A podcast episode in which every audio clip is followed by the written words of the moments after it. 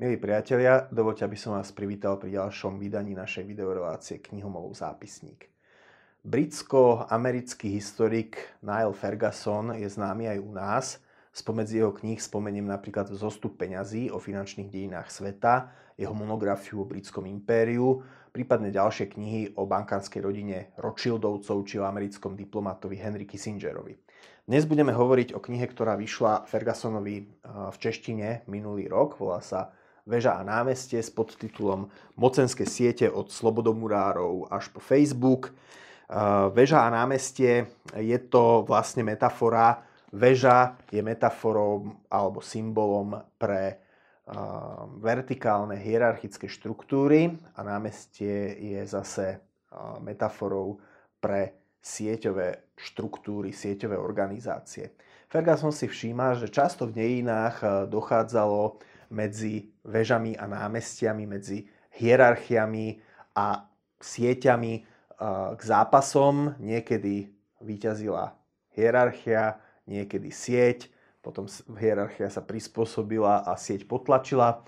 A takto je to taká, je to taká prízma, cez ktorú sa dá hľadieť minimálne na dejiny novoveku, na dejiny posledných 500 rokov od čias reformácie, ktorá vlastne vynálezom kníh tlače, ktorá aj predchádzala, mm, umožnila, mm, umožnila e, určité narušenie starých náboženských mocenských štruktúr, e, rýchlo sa šírili informácie a to vôbec zmenilo spôsob, akým ľudstvo fungovalo a akým organizácie a siete medzi sebou interagovali. Ferguson si všimol ako historik, že častokrát e, historici e, sa venujú a hľadia na dejiny ako na dejiny výlučne hierarchii. Je to preto, lebo hierarchie sú samozrejme ustanovené inštitúcie, ktoré často majú kamenné budovy, majú svoje archívy, v tých archívoch sa dá bádať. Pri sieťach je to oveľa ťažšie, tá, tie sa dajú častokrát e, rekonštruovať len cez nepriame náznaky. A to potom spôsobuje, že keď máte napríklad tému ako slobodomurárske hnutie, tak e, historici mm, sa tým možno častokrát nezaoberajú, seriózni historici, a, lebo sami možno nechcú byť za čudákov. No a výsledok je, že potom sa toho um, ujímajú konšpirační teoretici a tí potom často robia tú chybu, alebo dopúšťajú sa tej chyby, že mm, tam, kde v skutočnosti dochádza len k stádovým efektom alebo mo, mo, nejakým javom, ktoré sú poháňané možno nejakou dobovou módou, tak vidia proste takéto riadenie a centralizované riadenie, vidia za sieť, vidia hierarchiu tam, kde v skutočnosti je len sieť. No a teraz eh, Ferguson v tej knihe ponúka také viaceré medailóniky, eh, ako, som, ako spomína vlastne aj ten podnadpis. Jedna časť je napríklad história, načrtnutie histórie iluminátov a slobodomurárov, Um, on práve na tomto demonstruje, že aj keď povedzme ilumináti alebo slobodomurári sú považovaní za nejakú takmer až všemocnú chobotnicu, ktorá je za všetkým, tak ukazuje, že uh, tí skutoční ilumináti v 18. storočí neboli schopní ani len podriť vládu Bavorska, kde vznikli. Uh, nie to ešte spôsobiť, ako sa hovorí, francúzsku revolúciu. A keď analizuje napríklad francúzsku revolúciu, tak hovorí, že k pádu um, hierarchie v podobe francúzskej monarchie viac ako slobodu murárske rády prispeli, prispela to, čomu sa hovorí republika listov. Jednoducho mnohí tí európsky osvietenskí vzdelanci medzi sebou boli už teda v 18. storočí prepojení čulou korešpondenciou, fungovala medzi nimi výmena názorov a v rámci tej logiky tej siete sa dá aj spätne skonštruovať, že kto si s kým písal a aká hustota bola tých kontaktov napríklad medzi Voltérom a Angličanmi alebo medzi Voltérom a, a e, autormi v Nemecku alebo v Strednej Európe. No a e, zaujímavé je, že samozrejme, že aj keď e, možno tá sieťová osvietenská štruktúra bola schopná spôsobiť francúzsku revolúciu, tak e, hierarchia napokon vrátila úder a 19. E, storočie a jeho mieru milovnosť bola spôsobená tým, že vlastne 5 tradičných režimov, ktoré sa nazývajú Sveta aliancia, teda Rusko, Prusko, Rakúsko, Veľká Británia a reštaurovaná monarchia vo Francúzsku, nastolili po viedenskom miery spojenectvo, ktoré potlačalo revolučné nálady. A tu zase pokračuje Ferguson analýzou iného tajúplného fenoménu, ktorý vyvoláva, ktorý vyvoláva rôzne konotácie, a to je bankárska rodina Rothschildovcov, ktorej vzostup začína, alebo taký ten vrchol ich je sústredený v prvej polovici 19. storočia. Zase Rothschildovci sa úplne mýtizujú ako nejaká ako židovská bankárska rodina, ktorá je za všetkým. Zaujímavé je, a Ferguson práve píše, že Rothschildovci do určitej miery financovali ten monarchistický poriadok Svetej aliancie v prvej polovici 19. storočia, že oni, to nebola rodina, ktorá by mala um, záujem uh, zničiť etablovaný poriadok, ale naopak, keďže boli veriteľmi mnohých tých monarchov, mali záujem samozrejme uchovať ten systém Svetej aliancie. A samozrejme, že tá rodina, hoci dodnes sa považuje za všemocnú, ona samozrejme je, je zámožná, alebo jej členovia sú určite zámožní a pokračujú, tak vlastne um, taký ten ich veľký vplyv, ktorý mali na pozadie záležitosti uh, v poslednej tretine 19.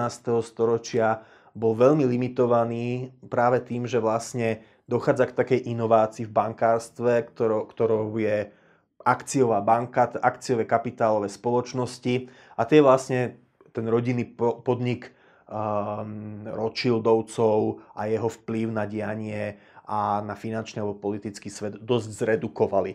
Čiže aj keď tá, ten, tá povesť tých Rothschildovcov ako keby pokračuje do 21. storočia, tak vlastne už, už e, v poslednej tretine 19. storočia bola značne zreduko, zredukovaná. V každom prípade ale um, ten boj a napätie medzi sieťami a hierarchickými organizáciami pokračoval ďalej. Um, Ferguson tam spomína rôzne epizódy, napríklad e, siete vzdelancov na britských univerzitách na začiatku 20. storočia, z ktorých mnohí potom sa nehali naverbovať zo strany sovietov a pracovali pre sovietskú rozviedku. E, spomína tam samozrejme e, fenomén, fenomén Al-Kaidy a útokov z 11. septembra. Spomína aj Georgia Sorosa a zase nejakým spôsobom ho demitizuje, ukazuje jeho útok na britskú Libru v roku 1992, kedy teda stavil Soros na jej pokles a zarobil na tom veľké peniaze a donútil vlastne Britániu vystúpiť z mechanizmu, z európskeho mechanizmu fixných výmenných kurzov. No a potom ide vlastne až po také najnovšie udalosti roku 2016 a to bol Brexit a zvolenie Donalda Trumpa, kde už vlastne ide do sociálnych sietí, analizuje jednak teda vplyv Facebooku, eh, Google, eh, Twitteru, Instagramu, Amazonu, ale ukazuje napríklad, že kým Európania prebrali tieto americké veľké sociálne siete, tak Čína na druhej strane si vytvorila svoje vlastné, Američanov si nepustila na svoje ihrisko a čiastočne aj im konkuruje a samozrejme, že potom čínska vláda má k ním privilegovaný prístup, ktorý spôsobuje, že teda tie, tým, cez tie sociálne siete sa dá potom kontrolovať populácia. Čiže inými slovami, v prípade Číny a komunistického režimu tam hierarchia opäť raz predbehla siete a dokázala si ich nejakým spôsobom osedlať. Čiže nie je to tak, že by bol Ferguson fanúšikom výlučne hierarchie alebo výlučne sietí.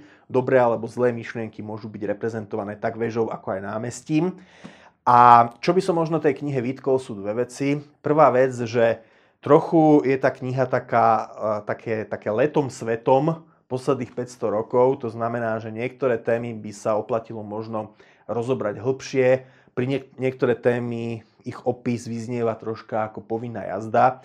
No a druhá vec je, že a Ferguson nezaprie v sebe, že je sám, on to aj deklaruje v úvode, že sám je súčasťou uh, davosského davu, hej, teda uh, skupiny nejakej globálnej elity, ktorá sa stretáva v Davose každý rok a, aby, a nejakým spôsobom sa radí, keď on tam nie je kvôli svojim peniazom, ale kvôli tomu, že je uznávaný analytik, komentátor, a svoje poznanie minulosti sa snaží potom ako keby nejakým spôsobom preklápiť do, do interpretácie dneška a, a sledovania nejakých trendov blízkej budúcnosti.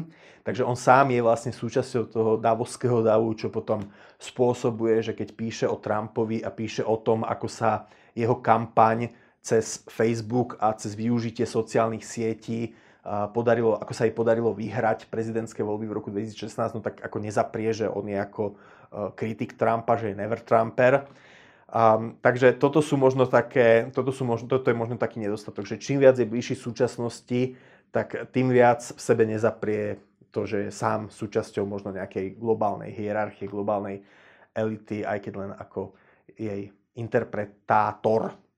Takže milí priatelia, to bola kniha Veža a námestie od Naila Fergusona. Odporúčam to. Odporúčam to, ak máte možno príbuzných, ktorí fičia na nejakých konšpiračných teóriách.